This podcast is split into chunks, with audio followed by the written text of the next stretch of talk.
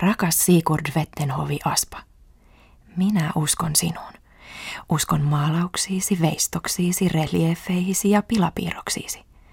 Uskon pamfletteihisi, aforismeihisi, runoihisi ja romaneihisi. Uskon suunnitelmiisi Euroopan suurimman vesivoimalan sähkökosken louhimisesta Saimaan kanavaan. Uskon hahmotelmiisi aeroelevaattori lentokoneen kehittämisestä Venäjän sotavoimien käyttöön. Uskon ajatuksiisi riippuvien talojen rakentamisesta Sisilian maanjäristysalueelle. Ja ennen kaikkea, uskon teoriaasi ammoisen suomalais-egyptiläisen kulttuurin olemassaolosta. Tutkimustesi mukaan monet egyptiläiset ja suomalaiset sanat ovat sukua toisilleen. Egyptin suurinta jokea Niiliä kutsuttiin toisinaan myös auraksi. Suomalais-egyptiläisten saapuessa ammoisina aikoina maahamme täytyi Aurajoen olla suurin heidän löytämänsä joki, ja niinpä sille annettiin Niilin maasta tuttu nimi. Sfinksin toinen nimi taas on Harmakis, ja sen suomalainen vastine on Harmaakissa. Viiniä egyptiläiset taas nimittävät satiksi, jota tietenkin vastaa suomen kielessä sana sahti. Lehmän maha on neliosainen ja toista osaa kutsutaan kuninkaan kypäräksi. Ja Egyptin faaraoiden sotakypärät ovat juuri tuon lehmän toisen mahan muotoisia.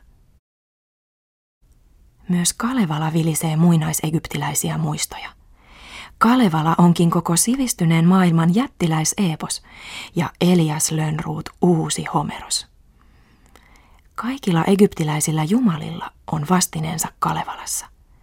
Esimerkiksi Herkules, kanta-egyptiläinen auringonjumala, esiintyy myös Kalevalassa, mutta metateettisesti, eli takaheittoisesti.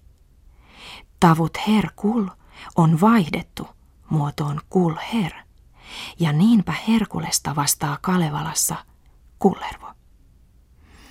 Ja eikö egyptiläisistä juuristamme muistuta sekin, että egyptiläisten pimeyden jumala on nimeltään Tum, eli tumma, viisauden ja totuuden jumala Tot, eli tosi, ja lemmen jumala Horus, eli huoruus. Minä uskon sinuun. Miksi etsiä Suomen kansan kehtoa Siperian luonnonkansojen, samojedien tai tunguusien keskuudesta? Me olemme jalojen ja julmien, jumalaisten faaraoiden perillisiä. Ja kuka osoittaisi sen paremmin kuin sinä, Sigurd? Ehkä kaikki, mihin ryhdyt, onkin vailla järkeä, kuten Valbori sisaresi kirjoittaa.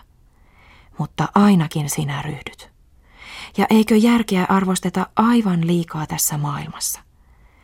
Ja eikö taitoa elää ja rakastaa olekin aivan liian harvassa? Millaista rohkeutta, uhmakkuuttakin vaatii järjestää maailma uudelleen oman mielensä mukaan. Mutta eikö juuri siitä sinun tieteessäsi ole kyse? Millaista uskoa, järkkymättömyyttäkin vaatii muovata maailma uudelleen oman näkynsä mukaan. Mutta eikö juuri siitä sinun taiteessasi ole kyse? Ja millaista suuruutta, hulluuttakin vaatii pystyttää pyramideja maailmaan mutta eikö juuri siitä sinun elämässäsi ole kyse?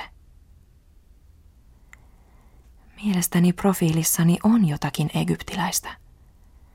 Miten haluaisinkaan olla Nefertitisi ja poimia kanssasi kukkia auringon alttarille? Kaikki on mahdollista, sinä neuvot. Mitä vain voi tehdä, sinä näytät.